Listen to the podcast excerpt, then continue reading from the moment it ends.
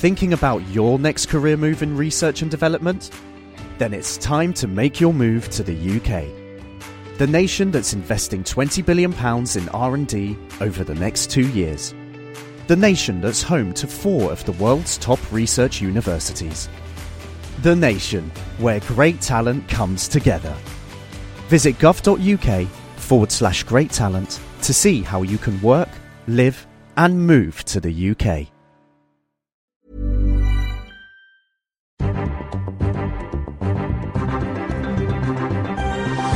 It's science, but not as you know it.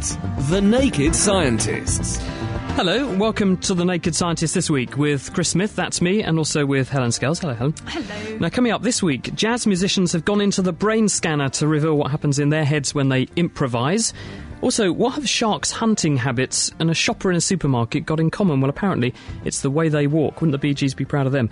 And also, BatNav. Scientists have discovered how bats use the Earth's magnetic field to find their way home. But they didn't in this case because they got put into a magnet and got magnetised the wrong way and they all flew off in the wrong direction. That's all coming up. See you in a second with that. Thanks, Chris. Now, this week we're also tuning into the science of sound and music. David Howard from York University is here to explain how the voice works, where accents come from, and how an impersonator can sound so like a person that they're taking off you just don't know the difference. And music to your ears, or maybe not. How the brain responds to music, and why some tunes border on the intolerable. You know, the American government drove Manuel Noriega out of his compound by playing him 36 hours of ACDC music. That was enough to drive him to surrender. And I think we've all had that experience where you're in a shopping mall or something and they're piping in music and you wish it would just stop. Haven't we just? I've certainly had that experience. But on a more cheerful note, Ian Cross is with us from Cambridge University to talk about the early origins of music and what it means to different cultures. Chris. Thank you, Helen.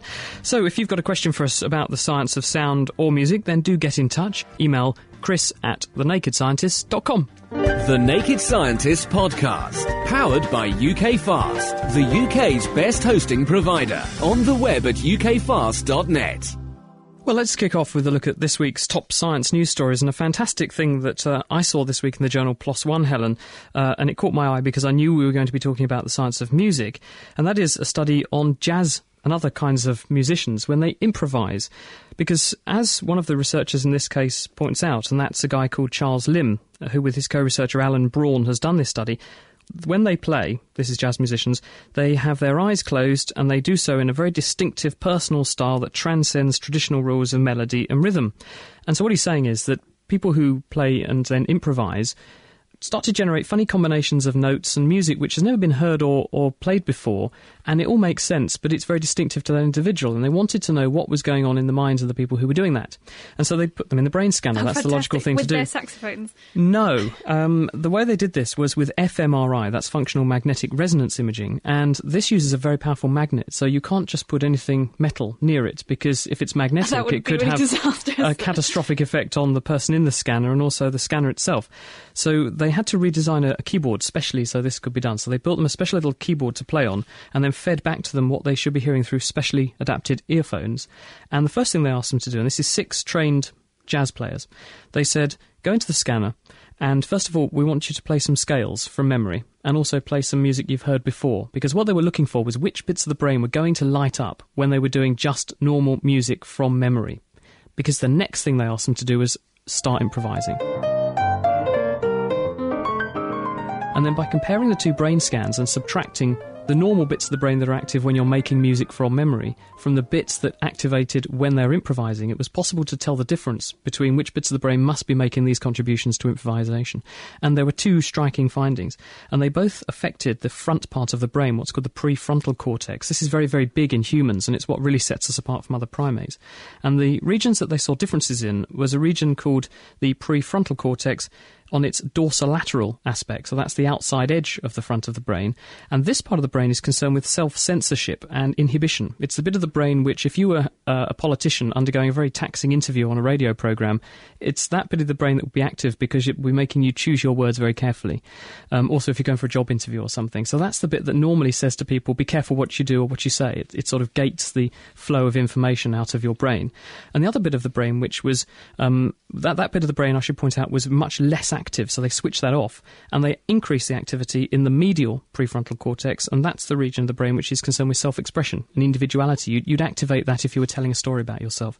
And so, what Charles Limb says is what we think is happening is when you're telling your own musical story, i.e., improvising, uh, you're shutting down impulses that might inflow, impede the flow of novel ideas. I think that's fantastic. Now, I wonder if the same thing happens in other types of artists, like dancers, because I know lots of lots of dancers, and I reckon they improvise in a very similar way. I wonder if that's similar parts of the brain. You need to get them well, dancing. You should team up with them because they say they want to look at precisely that thing. They want to know if poets uh, right, yeah. do the same thing or other writers, and I suppose that's appropriate because all poetry should scan shouldn't it? Oh dear. oh dear. Well, I couldn't possibly let this news story pass up this week because you know what I'm like with my fish. But this is a lovely story about the sharks of the world. Now, with such a huge blue ocean to wander around, how exactly do these marine predators like sharks find their next meal? Well, it turns out that instead of randomly swimming around waiting to sniff something, which they can admittedly from quite a long way away, sharks and other marine hunters actually move around according to a particular set of rules that mean they're much more likely to bump into something to eat. And it's a similar thing that shoppers will do in supermarkets. Strangely enough, us humans do this too. Now, for a while, so econ- women at the meat counter do circle like sharks I because it's so, said that they do yes. that just before discount time think you're right. you're right, that's it. But basically, ecologists have studied uh, the hunting behaviour in various animals before, including things like spider monkeys, and they've shown that they use something called a Lévy walk. Now, there's a rather involved mathematical explanation of what that is, but essentially, it means that the animal or person or shopper undergoes a lot of short distant journeys interspersed with fewer longer distant journeys. Um, and then this is a much better way of finding rare prey or meat or pasta, or whatever it is in your shops, um, that's scattered around in clumps across large areas of ocean or supermarket. Now, fishing vessels do this sort of thing as well, and like I say, um, people in supermarkets have been watched, uh, and also in other other kind of shopping scenarios. Um, and it now seems that the open ocean species do the same thing. David Sims from the Plymouth Marine Laboratory here in the UK has led an international team of researchers who collected and analysed lots and lots of diving data from tags that they stuck on 31 different marine creatures, and that included sharks, cod, sea turtles, and penguins. And what they found was that five out of the seven different species they tagged performed these Lévy walks. They did lots of shorter dives, um, interspersed with some occasional much longer dives. Um, and they also created a virtual ocean, which is a rather lovely idea, on a computer, and showed that these animals are much more likely to encounter prey by doing this kind of diving than if they were sort of simply wandering around randomly. Why does it work, Helen? Why do they encounter more prey that way? Um, I think it's something to do with it's sort of you. If you think about it in the supermarket setting, if you say looking for a certain product, you'll look quite carefully in one area, and if it's not there, you don't just look next door, you think, all right, I'll try the next aisle. So you go over there and have a good look there. And if it's not there, you try somewhere else. So it's, it's, I think it's a combination of spreading yourself around a large area but then also looking quite carefully in those different areas that you get to, just in case, because you, you know you're not just going to stumble across it. You have to make sure if it's in that particular area, which is kind of like a cluster of jellyfish for a, you know, for sea turtles or you know food for sharks, that kind of thing. They tend to cluster together, but with lots of space in between them. And the fact that all these different animals do this, um, does this mean it's sort of genetic? It's hardwired into them to behave like that because they all do it and they're not that related. I think it basically shows that this is a very good solution to this particular problem that lots of different types of animals face, including us people. So it really must be a very effective way of, of finding this kind of food. And the nice thing is, it seems this kind of research might help us do other things like um, programming robots to select samples in inaccessible parts of volcanoes, perhaps, or even on other planets. And it might even help us understand things like how our ancient ancestors went off and explored and colonised distant shores. I suppose it might also help if we build a robot that could do our shopping for us. But there you are. Maybe. I live in hope. I've got sort of one of those, and she's called my wife. Oh dear, oh dear. I don't think I'm very grateful to her for that. Uh, anyway, um, getting around to bats now. So from oceans into the air, there's a researcher called Richard Holland, and he works at the University of Leeds, and he's published a paper this week where they've actually got to the bottom of how bats and probably other animals are able to follow the Earth's magnetic field to get around. Because he showed for the first time about a year ago that bats certainly follow and respond to the Earth's magnetic field, but they didn't know exactly how. Now they think they know. And they took a group of 30 big brown bats. They're actually a species called big brown bats because they're name. big and brown. and they, what they did was to divide them into three groups. And the first group were not exposed to any magnetism. The second group were put into a magnetic field where they received a pulse of magnetism about 5,000 times stronger than the Earth's magnetic field, but in line with the Earth's magnetic field. And the third group got a pulse of magnetism the opposite direction to the Earth's magnetic field. And the bats were then driven to a, a place about 20 kilometres from their normal home range and released. and the researchers radio tagged them so they could watch where they went and follow how they tried to make their way home. The ones in the first group that didn't get any magnetism flew straight home. All of the ones in the second group that were magnetised in the same direction as the Earth's field went straight home. The third group, who were magnetised in the reverse direction, half of them went totally the wrong way. And what they're think is going on is that there is it's highly likely. I mean, you can find this in, in brain cells in pretty much every animal, but certainly in bats, you can find these tiny crystals of the chemical magnetite. Now, this is an oxide of iron, Fe3O4, and these little spicules of, of magnetic iron form inside cells, and they will swing around like a tiny compass inside nerve cells. And what the researchers think is that when they move, they distort the membrane of the cell, and this adjusts tiny pores in the membrane of the cell, allowing charged particles to flow through inside the cell and either activate it or deactivate it. And in this way, the bats can read the Earth's magnetic field. When they blasted them with a, a dose of magnetism the opposite way to the Earth's magnetic field, it flipped and remagnetized their compasses. So initially, they flew totally the wrong way until they realized their mistake and then reset their compass. So they so can reset it and then. Yes, they can. And they, the other cunning thing they can do is to look where the sun is because they know the sun always rises in the east and sets in the west, and so they always set their compass to the sun. And that's how they would normally reset their internal compass. Why did only half of them do it? The researchers think, well, it could be that these bats use a lot of other cues to find their way around, and it could be because they're quite close to home that the half that didn't go wrong already knew the way home, and so they were just merely overriding their internal compass and following their nose rather rather than maybe what their compass was telling them. or something, that kind of thing. They have very good eyesight and very good smell oh. too, so they were probably using other cues and other signals, or they were just the males out of the group because it was a mixed group, and, and they were the ones that wouldn't ask for directions. Excellent. Well, there are lots of creatures in the world that seem to use this fantastic magnetic sense of direction, and sea turtles um, are another one. And I'm going to finish off today, I'm afraid, with some slightly discomforting news um, on an unexpected link between environmental problems on land and those in the sea, because it seems that cutting down rainforests in West Africa is damaging not only areas of forests and all the things that live there, but may also be harming endangered sea turtles. Now, Gabon lies on the Atlantic coast of Africa, around t- and around two thirds of its vast rainforests are now being opened up to logging. The trees are being felled and then they're floated downriver to the coast where they're then exported. But a lot of them are actually, these trees are getting washed out to sea um, and getting lost essentially, but um, a lot of them ending up on beaches where leatherback turtles are trying to nest. Now, it might seem like like a fairly trivial problem to say that a few trees have scattered around a beach, and the, but the, the effects of this can actually be quite serious. Um, an international team of researchers led by William Laurance from the Smithsonian Tropical Research Institute in Panama has been studying turtle nesting sites um, in Gabon and found that between 2002 and 2004, around 10% of the nesting attempts were aborted of these leather, leatherback turtles, which are extremely endangered, um, because logs were just getting in the way of females that were trying to lay their eggs. They also found that around a third of Pongara Beach, which is probably the, one of the world's most important leatherback nesting turtles, was clogged up with these logs.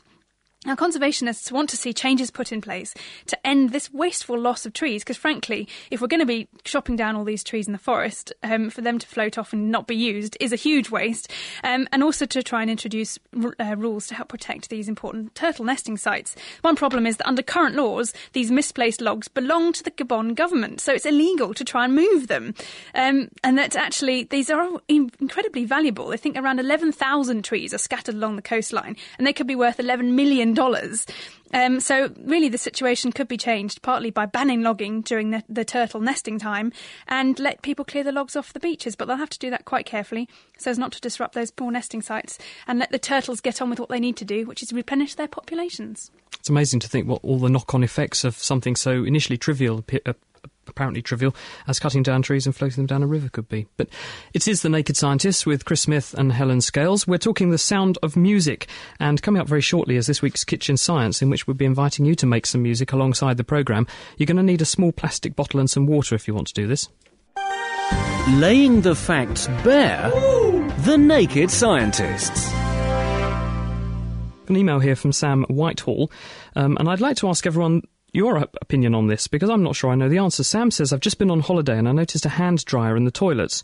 Um, and they always seem to claim that the hand dryers are greener than paper towels. But has anyone, except the hand dryer companies themselves, of course, actually done any studies on this and all the extra energy costs involved in running the heater versus using the paper? So what do you think? If you have any, any ideas on that, email chris at thenakedscientist.com. And it's, of course, the same address for anything related to the sound of music. We'll be talking about how the voice works in just a second. Now, have you ever played around with a bottle and noticed that you can create a nice note, but like a flute, if you blow across the top? Well, in this week's Kitchen Science, Meera's taking it one step further. For Kitchen Science this week, I've come to the engineering department here at the University of Cambridge to meet with Hugh Hunt in his office. Hello, Hugh. Hello, Meera. So, we've got some quite basic equipment in front of us here today. We've got a bucket and we've got a plastic bottle, just a normal kind of regular size bottle. What are we going to do with this, Hugh? Well, this is just a sort of a 250 ml drinks bottle, and I'm going to blow over the top of it like this to produce a note. Nothing particularly fancy about that. Now, if you put water in the bottle, it's about a third full or thereabouts. Now, we know if we blow now over the top, we get a higher note. And if I empty that out again, I go back to this same lower note. So, we know that if you pour water inside the bottle, the pitch of the sound you get when you blow across the top goes up. What are we going to get the people at home to do now? A very similar thing. By adding water, we reduced the volume of air inside the bottle. So I'm going to reduce the volume of air by a different method. I'm going to scrunch the bottle up like this. Okay. And um, what happens when we blow across the bottle then? It's important when you're doing this, it makes it much easier if you hold the bottle by the neck of the bottle. Don't hold it on the side of the bottle. And you'll see if you try doing it on the side of the bottle, it's, it's nowhere near as easy. Okay, so we have to hold it by the neck of the bottle. Got it. What else? Well, I've got a bucket full of water here, and what I'm going to do is I've got the bottle, just the ordinary unscrunched bottle, and I can actually lower it into the water like this, and I can blow again. There's no change. Yeah, that's right. There's no change. The note doesn't change. Well, now you'll find that when you take the scrunched up bottle, it behaves differently when it's out in the air than when it's submerged in water. So that's another thing for you to have a look at. Okay, so once you've practiced blowing across the top of the bottle and know how to get the sound, um, we've got two things for you to do. Scrunch up the bottle and blow across it again and see if the pitch of the sound changes. And then lower the scrunched up bottle inside a bucket of water and see if there's a change in the pitch there as well. So if you've got a plastic bottle and a bucket of water, give it a go at home and let us know what happens. Thanks, Meera and Hugh. Now, if you have a bottle and a bucket to hand, have a go, but let us know what happens. Like she said, we want to know. You maybe you can even come live on the air and play to us. Chris at thenakedscientist.com, and we'll find out later what the answer is. Thank you very much, Helen. Now, we are talking about the science of sound and music this week. We're very pleased to welcome from the University of York, David Howard. Hello, David. Good evening, Thank hi. you for coming down and joining us. Not at all. Your research, very interesting, is actually on the voice, something that which we on the radio can't do without. It certainly is, and of course, it's something nobody can do without in this day and age. So, how do you go about studying it? Well, there are a number of things you can do. I mean, the most obvious thing is you can stick a microphone in front of people and look at the wiggles and try and make some sense of them. But that needs to be done in combination with understanding how we create a sound. What are the key parts of our bodies we use when we create a sound? So, one of the things uh, we've been looking at in the past is differences between people who sing or speak. So, for example, we've been looking at choristers in cathedrals to try and establish whether people can tell the difference between them singing and also to try and establish what it is that changes as boys and girls grow older. So, you've given me some samples. So, let me invite the audience to, to participate in a bit of a challenge then. So, you've given me two groups of choristers, one all boys, one all girls, singing the same piece of music, and we're going to see if we can get people to tell the difference. This is correct, but the key thing when you're listening is to realise this is a choir singing, so you need to listen for the top line of the choir. Okay. So, I'll pick one of these at random. So, here we go.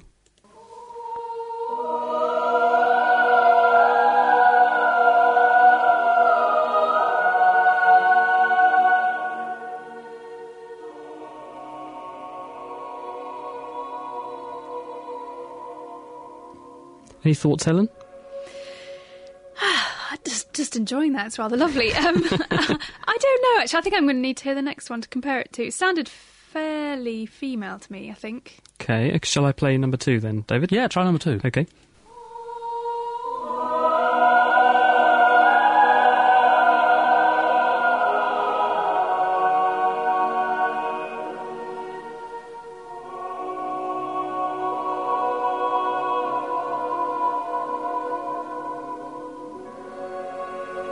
To say I cannot hear the difference myself, and I've done quite a bit of singing in a lot of cathedrals and choirs and things. Well, I have to confess that I too have, and listened obviously to many children whilst making these recordings. I find it difficult to tell the difference. If you asked me to tell the difference, I'd struggle. So if Um, I let the cat out of the bag, the one I played first that you gave me was the boys singing. It was. And Helen thought it was girls. And the second one was the girls singing. So does this then put the kibosh on this claim that you have to have all male choirs, uh, and especially all male treble choirs, little boys, because they sound better than girls? Well, I, be- I, I believe it does, yes. I mean, what we're demonstrating here is that given the same situation, boys and girls can fulfil the role and do um, a job as good as each other. But it does come from other areas too, because um, boys have been singing in cathedrals now for over half a millennium, and girls have been singing since 1991. So they haven't got much of a head start in terms of catching up, but this does show that at Wells Cathedral, which is where these recordings were made, actually girls can do the job as well as boys. And if you feed those recordings into a computer and ask it to build you a profile of what the, the voices actually look like, does that give you any obvious standout differences between the boys and the girls? No, it doesn't. Um, interestingly, our ability to analyse things for the real subtlety of listening, we cannot yet with a computer do as well as our ears. Which is it makes a change, doesn't it? To, to Well, it doesn't- not being beaten by a computer. It doesn't. It's rather nice, I think, that uh, we haven't yet beaten the ear. Okay, well, let's actually zoom in on the business end that's what's doing this, the whole vocal tract. So, can you just give us a whistle stop tour of that and how it works? Well, very briefly, if you're going to make any sound, you need a source of sound, and, and for most of what we do when we're speaking, it's the vocal folds which vibrate inside the larynx. So that lumpy thing on your neck, the Adam's apple at the front, that you can feel with your finger, and if you put your finger on it and swallow, it moves up and down just to show that it's alive and well. There are two muscles in there that vibrate, and they produce a buzz. Now, I've got an electronic version of a buzz here, so this buzz you're about to hear is an electronic larynx. It's not a shaver, but it sounds. Uh, no, no, it might sound like one. Here we go. So that that's a buzzing sound, and to prove that this stimulates what your or my larynx are doing, I'm now going to tell you my name and use this instead of my normal larynx by placing it against my Adam's apple. Hello, my name is David Howard. So, how's that working? You're just sending a, a pulse of sound waves in through your throat, and it's hitting your vocal cords. You're not breathing and talking as you would do normally. You're just moving your voice box as though you were going to. That's correct. The way you use this sound. is to hold your breath. So you take a breath and go as if you're going to lift a heavy weight, which closes the vocal folds, jams them together so that you can um, build up pressure in the lungs just to support yourself. But it also means that when you put the buzz in, it then stimulates the cavities above in the normal way. And the key to speaking is that we have two things available to us. We've got a buzz and we've got a tube. And this tube is a squidgy tube which goes from the larynx to the lips, the mouth tube. And hmm. of course, when we're talking, we're moving our jaw, tongue, lips, and that changes the shape of the tube and therefore changes the acoustic characteristics of that tube. So, can you model that? If, if you take measurements from somebody and record over time, can you build up a sort of profile of what their throat looks like so it's possible to recreate their voice almost? You can, and this is something we're now doing. This is looking at how can we electronically synthesize a natural sounding human, starting with the real tube shape of a human being. So you put them into a, a magnetic resonance imaging machine, and if you do that and characterize the tube, I have in front of me two acrylic tubes. This one is shaped like the vowel R. It's 17 and a half centimeters long, and it sounds like this if I put the buzzer in the end.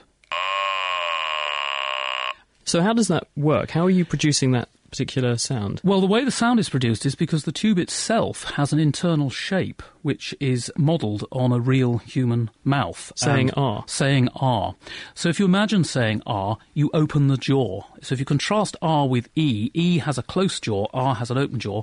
And I also have a tube for E, which is um, the E shape sounds like this.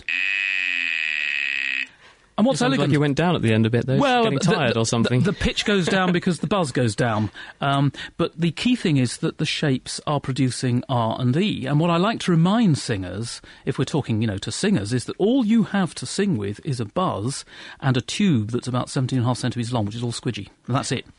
Well, let's look at something which I mean, some people who make their vo- their their money from the voice are people who take the rip out of other people and sound like people. So how are they doing that? Because that all comes down to the same business, I suppose, as to why we have accents. And I know we're now going to get a flurry of five million emails because people love the subject of accents. But why do I sound English? Helen sounds English.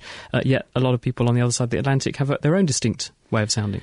Well, It's um, we have the basic human um, speech production apparatus. We all have the same larynx and a tube above it, but culturally, depending on where we're brought up and what the first sounds are we hear when we're very young, that begins to determine what we're going to sound like when we speak, and indeed sing, and indeed make music.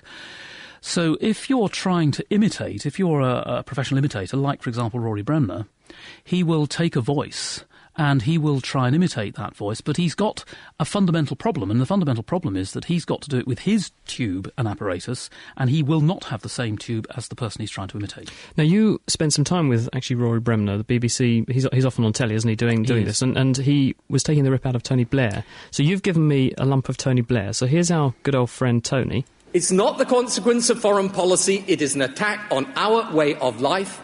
Everyone remembers that speech very well, don't they? And here's Rory Bremner doing Tony Blair. It's not the consequence of foreign policy, it is an attack on our way of life. Now, what's really interesting is I can tell that's not Tony Blair, but at the same time, it does sound dramatically like him. It does. Um, it, the acoustics are different in both cases. Tony's was in a big hall and it sounds like a speech. Rory's was in a quiet studio. But he will never produce exactly the same acoustic signature. And he can't because of the shape of his own tubes are different to Tony Blair's. So why is he fooling me to a certain extent then? Why do I know who that is instantly? Yes, well, the, the key thing he seems to be doing is latching on to some key acoustic characteristics that change when Tony Blair speaks in the way that Tony Blair does it. So they're kind of his acoustic mannerisms that he uses when he speaks. And what Rory's doing is picking those up, rather like your um, caricature artist might draw a cartoon, big nose, and you know who it is, even though the actual picture is a sort of circle, two dots, and a big nose. Well, thank you very much, David Howard from the University of York. You've given me one more sample, and we'll see if anyone can recognise who this is. I don't think you'll have too much problem. We didn't cause it. It's not the consequence of foreign policy. It's an attack on our way of life. You're not going to get any clues because I think that's pretty obvious. But that was actually Rory Bremner imitating that particular and well known famous actor. It is The Naked Scientist with Chris Smith, Helen Scales. We're talking about the science of music and sound this week. On the way, we'll be finding out why it is that some sounds are intolerable whilst others are really enjoyable and how they actually influence your brain and also the cultural base of music, basis of music. Why do we like music so much and how does it influence the way we behave? If you'd like to join in or ask us any questions, email chris at thenakedscientist.com.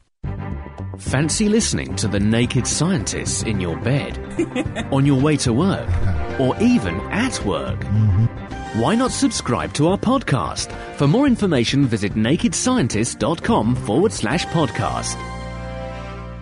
This is The Naked Scientists, and still to come, we'll be finding out from Ian Cross from the Cambridge University just how long ago our ancestors were creating music and why they did it. But first, did you know that music can give us the similar effect of taking cocaine, or perhaps chocolate is more your drug of choice? Meera has been finding out just what effect music can have on our brains. If you think about it, music is a pretty amazing thing. It has the ability to make us really happy, but also drive us crazy. While some people love the cheesy tracks of the Spice Girls or the hip hop beats of Kanye West, others can hate these with a real passion. So, what is it about music that has this effect on us? I spoke to Daniel Levitin from McGill University in Montreal about what music actually does to our brains. Well, the remarkable thing about music is that it activates nearly every region of the brain that we've mapped so far. So, music listening involves the auditory cortex, uh, which is one of the first places in the brain that the music gets processed. But then it gets shuttled off, and different parts of the brain extract pitch from rhythm, from timbre and melody and harmony. Even if you're not a musician, and even if you're not aware you're doing it, the music listening experience involves the frontal lobes trying to figure out what notes are going to come next. That's how we get a sense of surprise and release in music. That kind of ah feeling that the composer, you know, played a note that you really like. That experience could only happen if subconsciously your brain was trying to figure out what the composer might do. And then often when people are listening to music, we find visual cortex activation either because they're imagining movement or they're imagining watching a performer. I think the trains and tubes are evidence enough that people are clearly daydreaming as they listen to their iPods. But now we know what the initial effect on our brain is. What is it about music that makes it so easy to stay in our heads? I would characterize it as being constituted of multiply redundant or reinforcing cues. What I mean by that is if you're trying to remember the words, there are a lot of things that constrain them. You've got the accent structure, the melody, you've got a rhyming scheme. There are only certain words that will fit at the end of a line. And in terms of melody, you may not remember all of the notes of a melody, but if you remember that the melody starts low and it goes high and it might be going and you got to get from one to the other, and there's only certain notes that it could be. There's a certain aspect of human memory that's illusory. You don't remember every detail of everything, but you construct some of the details at the moment of recollection. So you fill in information that isn't actually in your memory with a plausible substitute. And this happens all the time in music. The really amazing thing about music, though, is that it has the ability to cheer us up and really excite us. How does it do that? We don't know what it is about music and why music does it and not, say, dogs barking. But we know something about what's going on, if not the why. What I mean is that there's a certain network of structures in the brain, in the limbic system, that begin to fire when we have a variety of pleasurable experiences. And these include taking cocaine or having an orgasm or eating chocolate. And it turns out that when people listen to music, that same network of neurons starts to fire. And these neurons help to modulate levels of dopamine in the brain. Dopamine is one of the neurotransmitters that essentially makes you feel good. So when you listen to music that you like, you get this change, this actual change of the chemical levels in your brain. But what about the awful songs that just drive you crazy? If you hear music that you don't like, that dopamine system won't be activated. And if you really don't like the music, your amygdala, which is the seat of the fight or flight reaction, could be activated, and you'll get really agitated, and you, know you might start to sweat, and you might get angry. You know, the American government drove Manuel Noriega out of his compound by playing him 36 hours of ACDC music. That was enough to drive him to surrender. And I think we've all had that experience where you're in a shopping mall or something and they're piping in music and you wish it would just stop. Tell me about it. There's nothing worse than an irritating song being belted in your ear. But have you ever thought you didn't like a song? Say, because it just didn't sound like music to you, and then found that after a while, you suddenly really like it? What's that about? If a piece of music that you hear is too simple and you can predict every move the composer makes, you might find it pleasurable on the first few listenings, but you'll rapidly tire of it. If it's a little bit difficult, though, you may not like it because you can't sense any structure. But over time, as its secrets are unlocked to you, as your brain figures it out, that gives you a sense of ownership of it or a sense of involvement that you don't get if it's all too apparent. You begin to enjoy it, and it can, in fact, become one of your favorite pieces of music.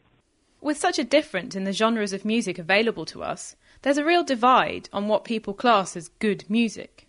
One rumour that goes round is that listening to classical music can have a better effect on your brain and even make you smarter. So, to finish off, I had to ask him if there was any truth in this, because whilst I may listen to a bit of Mozart, my guilty pleasure is that I do blast out a little bit of the cheese every now and then. Really, the most important factor in all of this is whether you like the music or not. If you like it, it's going to engage the pleasure centers, and if you hate it, it's going to engage the fear centers apart from that, there's no evidence that listening to classical is going to engage brain regions in a more sophisticated way than listening to hip hop. If you listen to music with lyrics, you'll get different activations than music without lyrics. And music with a beat is going to give you activation in the cerebellum that you wouldn't get for music without a beat. So comparing James Brown to Enya, for example, or James Brown to Vivaldi, you know James has more beat, so there's going to be more rhythmic centers involved. But it, it would be wrong to conclude that you know one kind of music is preferred by the brain or is seen as better by the brain. That was Professor Daniel Levitin explaining the regions of the brain stimulated by music and why it's so easy for songs to get stuck in our heads or for us to get annoyed by uh, that music in uh, shopping malls and by ACDC. No, I quite like ACDC, but I'm not sure I'd like 36 hours solid. No, no, I don't think so. I couldn't cope. The Naked Scientist Podcast, brought to you by thenakedscientist.com. You're listening to The Naked Scientists, and now it's time to welcome our next studio guest, Ian Cross from the Centre for Music and Science, based here at the University of Cambridge. Hello, Ian. Thanks so much for coming in, Ian. Um, now, Ian's been researching the definition of music as well as the evolutionary origin of where music came from. So, I guess my first question, Ian, is if we had to define music, what is it? Well, it's probably not um, the sound of Mozart on a CD or the sound of ACDC on a CD. It's not just sound, it's action. And it's probably not just sound and action, but also interaction. And we find that more in traditional cultures than we find it in the West. We tend to find it very easy to think of music just as sound, something you listen to for purely pleasurable purposes. But in many other cultures, well, even in the West, music does a, a lot of different jobs. So, what kind of jobs does music do? Well, very simply, you listen to a piece of music. Why are you listening to that piece of music at that particular time? Probably to regulate your own affective state, to change your mood. It's doing something there. You, let's say, sing in a choir. Why are you singing in a choir? Particularly if you don't have much of a voice. And there are many people who sing in choirs who don't have much of a voice. So, why are they singing? Because of a sense of a way that music has of enhancing affiliation, of allowing a sense of community to emerge uh, in a non conflictual situation. And would you say is, it, is there a big difference between listening to music and and creating music. So, I mean, I would say you're talking about um, the, the, moods that music can make you feel, and listening to different types of music. You listen to very get up and go music in the morning, or you know, quite sort of lovely, quiet, mellow music in the evening to wind yourself down. Is is there a difference between the performing and the listening? Do you think? Um, there is in our culture, and there is in many other cultures, but there are many cultures where people do and listen to music. There's no real distinction between the two. You just are musical. In the way that you have language, you have musicality. Some people are good at it, some people aren't. But everyone's kind of got it and uses it to uh, receive and to create, to produce. And so the music and language seem to be a very similar thing. I take it language came first and then we had music. Or but is is music a very ancient thing? I take it it must be something that's been around in human societies for a very long time. Certainly in our culture it would seem to make sense that yes we had language doing a proper job first and then we've got music coming along and kind of legging on the back of, of, of language. But actually music is probably doing stuff we needed more or less the same time as we needed language in terms of enabling a, a, kind of fluidity of interaction, and particularly managing situations of social uncertainty where no one's quite sure what's going on, a situations on the edge. If people start saying something and talking about the, the, the, the determinants, the structure of the situation to each other, it could get out of hand. Music in that context, in that situation, seems to act as a kind of lubricant to allow people to interact fluidly and easily without getting into conflict with each other. What about a war dance then? Well, that's great um, because you've got a bunch of people, all of whom are doing pretty much the same thing. Okay, as a group activity, it's oriented towards the destruction of another group, but it's still a group activity. Which do we think came first then? Do, do, we think that language came first and then the music cropped up? Or do you think people started making musical sounds and then developed that into something that we now call language? I think people started making social sounds. And those social sounds eventually partial out, roughly, I think, when we get to Homo sapiens ourselves a couple hundred thousand years ago, into what we might now think of as music and language, which I would think of as complementary components of the human communicative toolkit. And if we take take a global view of music, and there's you know the wonderful variety I, there must be out there of different types of music, um, it, are there things like um, do we all think that the same sort of sounds are nice, or are there different kind of interpretations on what is a beautiful sound in different parts of the world? Oh, extremely so. Um, if we just like to play a little clip of um, Nadraya Balendro.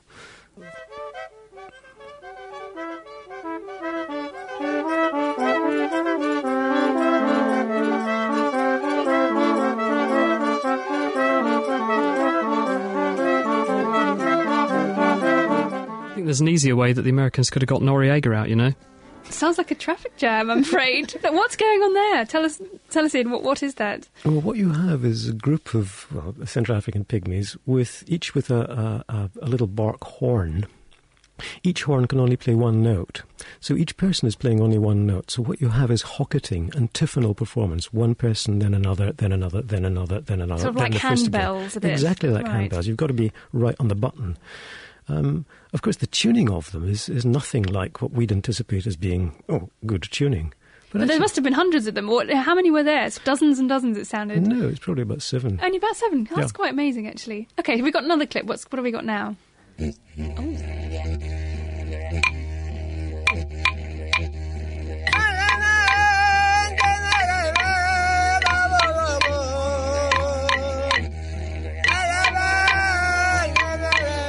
I'm going to be honest and say I reckon that's probably Antipodean. Is it in? As it happens, yeah, it's from the Northern Territories. It's an example of Wangga, which is music and law and history and education and all of those things. It's not just something you listen to because you think it's nice, although there is someone out there who probably does think it's nice. And they tell stories and all those kind of things as well. Yeah, and um, specify um, property rights. Um, it, it what we think of as music in that context is fulfilling a range of functions that we would assign in our culture to the judiciary and the police. I was going to say we have a lawyer for that, but um, is it because it helps you to remember? Because if you put something to music, does it mean that you're more likely to get all the bits right because you know how the tune goes? And we seem to be very good at remembering how tunes go, but sometimes remembering all the intricate details can be difficult. Yeah, that's true. The other good, the other advantage really of using music is that you can dispense with lawyers. That sounds like that's always a good thing. I've got a couple of questions uh, for you, and This one comes from Connie in Godmanchester. She said, "Why does music move us to tears?" Mm, whole variety of reasons, but music does seem to be to have profound affective effects. That is, it works deeply on our emotions. Uh, Dan, uh, Dan Levitin, previously was talking about some ways in which limbic centers in the brain are activated by uh, experience of music. But really, a lot of this probably depends on prior experience. You probably wouldn't be moved to tears by just hearing either of those two previous clips. I don't know, I was. for 36 hours, perhaps. but um, you probably you could be moved to tears simply on the basis of association between a piece of music and a particular episode in your life and a particular predisposition or preference to use a particular type of music to do things like move yourself to tears. So it's, it's stimulating a memory which is itself associated with some emotion, and that's why It's- it's, it's making you feel happy or sad. To- yeah, most likely. I've got a question here from Katie who emailed us uh, saying she's interested in meditation and she's noticed that when meditating or journeying with shamanic drumming that her eyes do something a bit like REM movement, sort of flickering, and she wondered if that was something to do with the sound um, or this particular sort of sound and rhythm. Any thoughts there, Ian? Mm, well, not terribly certain about that. I suspect that there are certain, well, in fact, there is evidence that there are some, what you could call musically central rhythmic structures, tempi, if you like, uh, that to which one can entrain. In fact, that's certainly the case. There are certain structures that one can link into, one can entrain one's own attentional pulse, attentional periodicities to.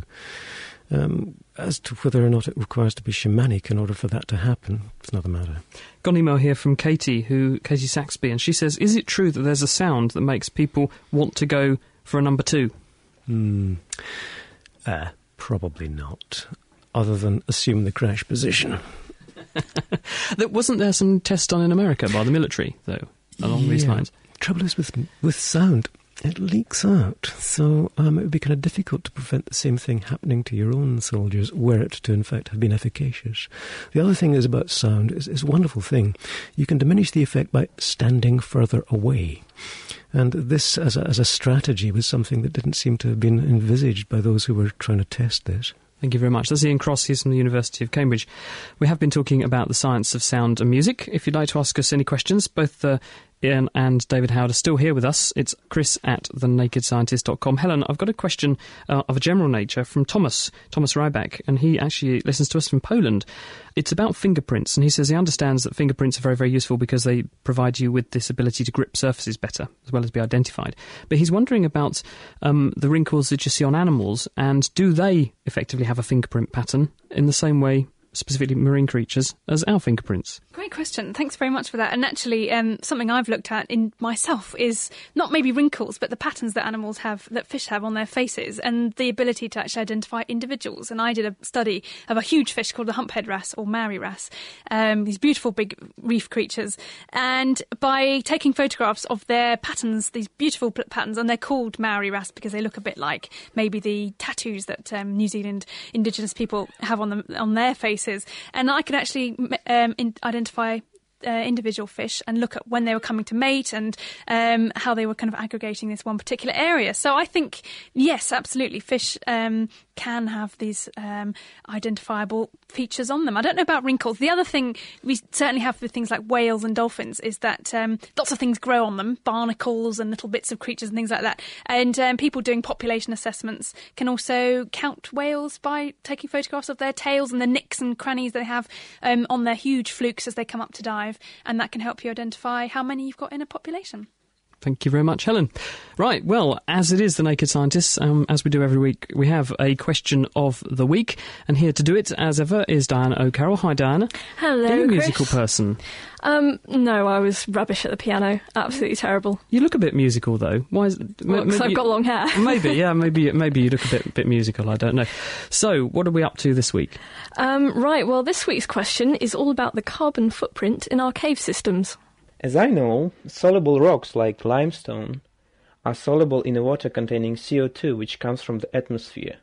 If we take into account the present high amount of CO2 in the air, can we claim that nowadays caves are growing much faster than ever before in history? So, how does excess carbon make bigger holes in the ground? Here's our expert to explain. My name's Jan Zalasiewicz. Uh, I'm a geologist at the University of Leicester. Uh, I work on Earth history. Carbon dioxide in the atmosphere dissolves in rainwater and produces a weak acid, carbonic acid. This weak acid reacts with rocks and other materials and can basically dissolve them. So it will take limestone, it will even take um, some of the unstable minerals in, in granites and, and basalts and such like, and will dissolve and neutralizing itself in the process. So one of the things that uh, it will do if you have more carbon dioxide in the atmosphere as we have now, then the level of acid in the rain therefore becomes higher, and therefore amounts and rates of this dissolution process will become greater, and in fact are, are currently becoming greater. So, the carbon dioxide that dissolves caves comes from the soil. Is this soil CO2 level affected by the CO2 level in the air? My name's Dave Mattey. I'm Professor of Isotope Geology in the Department of Earth Science at Royal Holloway. In answer to the question, caves are certainly formed by solution of limestone by carbonic acid, but it's not really the level of CO2 in the atmosphere that does the damage, that causes the uh, water to be acid enough to form caves.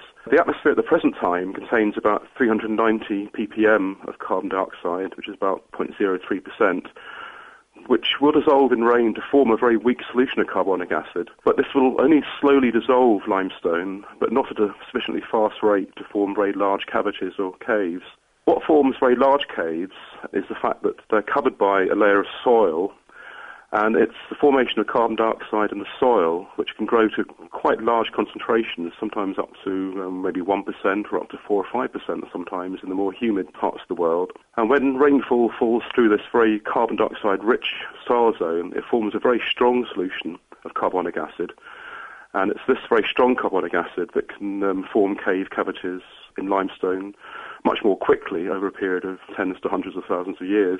So any change in the carbon dioxide level of the atmosphere, and we're currently at 390 ppm, and the models predict it might go up to um, perhaps 420, 430, even 450 in the next 50 years or so.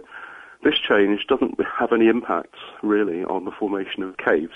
One other thing is that one of the outcomes of rising atmospheric CO2 levels is that it may affect the um, productivity of plants. So there may be an indirect link between rising CO2 levels and the formation of caves, because if the plant and forest canopy become more vigorous, then the soil might be expected to produce more CO2, so the caves might conceivably begin to grow a bit faster. There's a possibility more carbon dioxide in the air can affect cave growth, but the process is just too slow to measure at the moment. Stephen from Devon Karst Research also made this point and emphasised that it's easier to measure changes in corals that are submerged in the increasingly acidic water. Rade on our forum hopes that leaving their calcified kettle in a CO2 rich air might help clean it, but it looks like you'd need a good deal of acid rain for that to work. If you're in a soft water area, it's likely that you wash your hair in slightly acidic water. But what if you don't wash your hair at all? Hey, this is Jay Rizal from uh, Boone, North Carolina. And um, I was wondering if not cutting your hair and or washing it makes it grow any slower. And continuing on our watery theme, the following week we'll be exploring the ever-changing shorelines. My name's Roy Lightning, and I've got a question about the tide times. I often do a lot of walking, so I like to know when the tide is right out because I like to walk out as far as I possibly can. But when I was looking at the tide times, I thought, how do they get it so accurate? It says something like Wells Bar, low tide, 1402. The question was really, how did they get it accurate like that? And who needs it that accurate? Because I certainly don't. So, what affects hair growth and why do we keep such accurate tide tables? Send your answers and new questions to question of the week at thenakedscientist.com or put them on our forum. That's thenakedscientist.com forward slash forum. Thank you very much, Diana. Another fantastic roundup. Okay. Look forward to what comes next week. I can't wait for the hair question because I think that's one of the most commonly misstated, trotted out myths about chopping hair and stuff. So I'll be interested to see what the answer is to that one. okay. It's Diane O'Carroll, our resident question of the weakest. Laying the facts bare, the naked scientists. This is The Naked Scientists. Now it's time to go back to Meera, who's with Hugh Hunt at the, uni- at the University of Cambridge, to find out what happened with this week's Kitchen Science. Hello again, and welcome back to Kitchen Science. I'm here at the University of Cambridge with Hugh Hunt. Now, the first thing we asked you to do was to scrunch up a plastic bottle and see if the pitch of the sound changed when you blew across the top. So, Hugh, shall we have a go? Yeah, let's have a go. Well, I've got my bottle here unscrunched, and I scrunch it. The pitch is lowered. Yeah, much lower. If I unscrunch it again. But if you remember when I added water, the note went up. So there must be something more to it than just a volume change of the air inside. Well, the second thing people at home had to do was lower the scrunched bottle into a bucket of water. Yes, now this helps to give us a clue as to what's going on. Because if I take my unscrunched bottle and lower it into the water, no change in the note. Scrunched bottle, lower it in. This did time I- it's going higher. Yes, I lowered the bottle in and the note went higher. So it's a bit of a puzzle. So, why is this happening? Well, the way to think about it is that the air in the bottle is like a spring because the bottle is behaving in the same way as what's called a Helmholtz resonator. And the little amount of air that's around the neck of the bottle is like a mass, and the air inside the bottle is like a spring. So we have to think of whether the spring inside the bottle, the air inside the bottle, is getting stiffer or softer. But what does scrunching the bottle do? Well, a perfectly round bottle is really stiff. And you can think of imagining a flat piece of paper and curving it around into a tube. Making it round makes it stiff. Well, think of the bottle in the same way. The walls of the bottle are really stiff when they're round, but when I scrunch it, I make lots of flat surfaces. And those flat surfaces, well, you can see them, they're flat surfaces. Those flat surfaces are much more bendy. So you can imagine the air inside, when the bottle was round, the air is actually pushing on a really stiff bottle. But when the bottle is scrunched, the air is pushing on a rather flexible bottle. A bit like the difference between uh, standing on a concrete floor and standing on a trampoline. So, with the air pushing on a flexible surface, why does that change the pitch? Well, you see, the, the mass in the neck plug, as we call it, is sitting on the spring of the air. And if the air is sitting on the soft walls, then you've got a mass on a soft spring rather than a mass on a stiff spring. Now, you could imagine just taking a rubber band and hook it onto a coffee cup and bounce it up and down. If the rubber band is really soft, then the frequency is lower. So if the frequency is lower, well, frequency is related to pitch. The lower the pitch, the lower the note, the lower the frequency. So, what's happening when you put it inside the water? Ah, well, that's good. Well, when the bottle is scrunched, the walls are really flexible. And uh, now, put your finger on here. You can actually feel the walls of the bottle moving. It's quite, it's really noticeable. And if I unscrunch it, the, you don't feel the walls of the bottle moving nearly as much. No, that's quite a big difference, actually. So that means when you lower it into the water, the water is helping to stop the walls from moving. But for the circular bottle, the walls aren't moving anyway, so there's no difference. But for the scrunched up bottle, the weight of the water stops the walls from moving. So suddenly, if the walls aren't moving, we're down to a smaller volume of air. And with a smaller volume of air, smaller volume of air is stiffer, so the frequency of vibration goes up, and that means the note goes up. Okay, so when you scrunch the bottle, you're lowering the stiffness, and therefore you get a lower note. But when you dunk the bottle inside the water, you stop the walls of the bottle moving, and therefore you're increasing the stiffness, and then you get a higher note. Yes, that's absolutely right. You can think that once you've stopped the walls moving by putting it into the water, then the reduced volume effect, the bottle is now smaller, is exactly the same as that you'd have got by reducing the volume by filling the bottle with water, which is what we did at the very beginning. So, if you're feeling musical and lacking some instruments at home, you could have a play with some bottles and see if you can change some pitch. Thanks, Hugh. No problem at all. That's it for Kitchen Science this week. Thanks, Hugh and Meera. So, all you need to do is play with the volume of a bottle and you can create some music. Have a look online at thenakedscientist.com forward slash kitchen science and we'll show you how it works.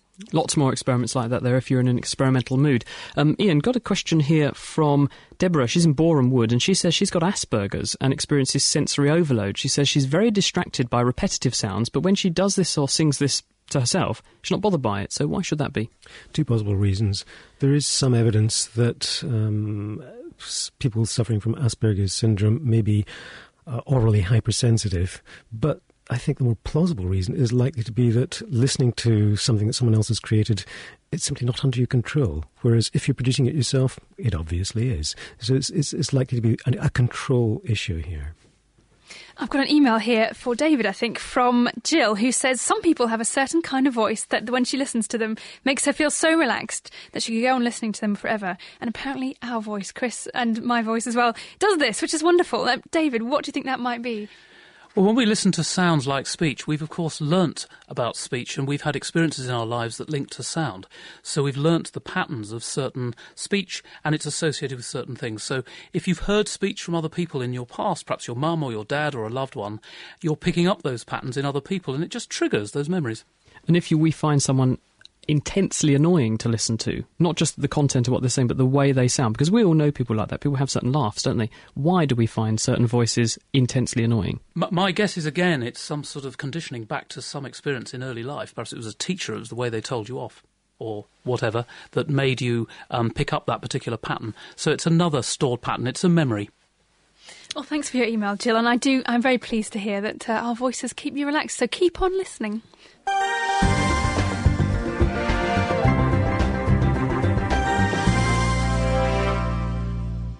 I've got a question here from Bray who says, Why is it when you chew spearmint gum, you're left with that cold feeling in your mouth afterwards? Okay, it's it's a chemical trick. It's a neurological trick that's being played on your nervous system by one of the chemicals which is in the gum, which is menthol, because menthol is one of the flavourants that gives spearmint its tangy taste and means that you do experience that mouth freshening coolness when you breathe in. The way it works is that the nerve fibres that signal temperature in the mouth are in two categories. There's what are called warm fibres and cold fibres. The warm fibres increase their rate of firing to the nervous system, in other words, the number of action potentials they send along the nerve fibre, when they get warmer. Cold fibres do the opposite. So as things get cooler, they increase their firing rate. And they do this by having proteins which are in the membranes of the cell and they change shape with temperature.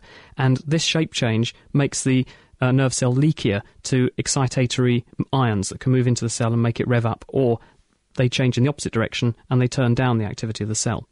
Now, with menthol, this binds to this ion channel on the surface of the cell. It's a, an ion channel called TRIP, TRP, M8, and when the menthol molecule goes on, it jams it open so that more of the excitatory sodium ions can go into the cell than normal, and this makes the nerve cell fire at a higher level of activity than it would do at the temperature it would normally fire at. So, in other words, it thinks it's colder than it really is. So, when you take a breath of, of cooler air into your mouth, this lowers the temperature in the mouth a little bit, but the nerve cell thinks the temperature has dropped a lot. So, you have this very, very strong sensation that your mouth has got colder. But it actually hasn't. No, there's not actually any, any sort of chemical chick- trick going on. It's not actually making your mouth really colder.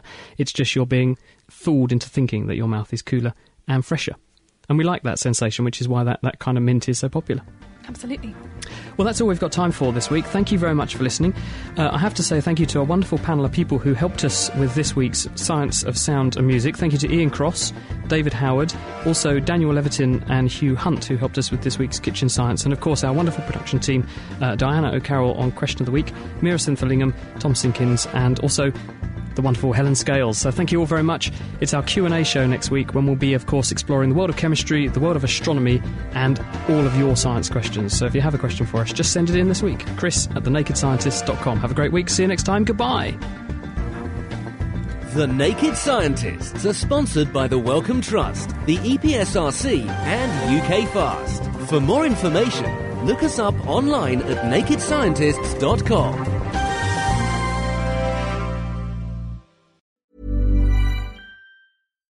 Thinking about your next career move in research and development? Then it's time to make your move to the UK. The nation that's investing 20 billion pounds in R&D over the next 2 years. The nation that's home to 4 of the world's top research universities. The nation where great talent comes together. Visit gov.uk forward slash great talent to see how you can work, live, and move to the UK.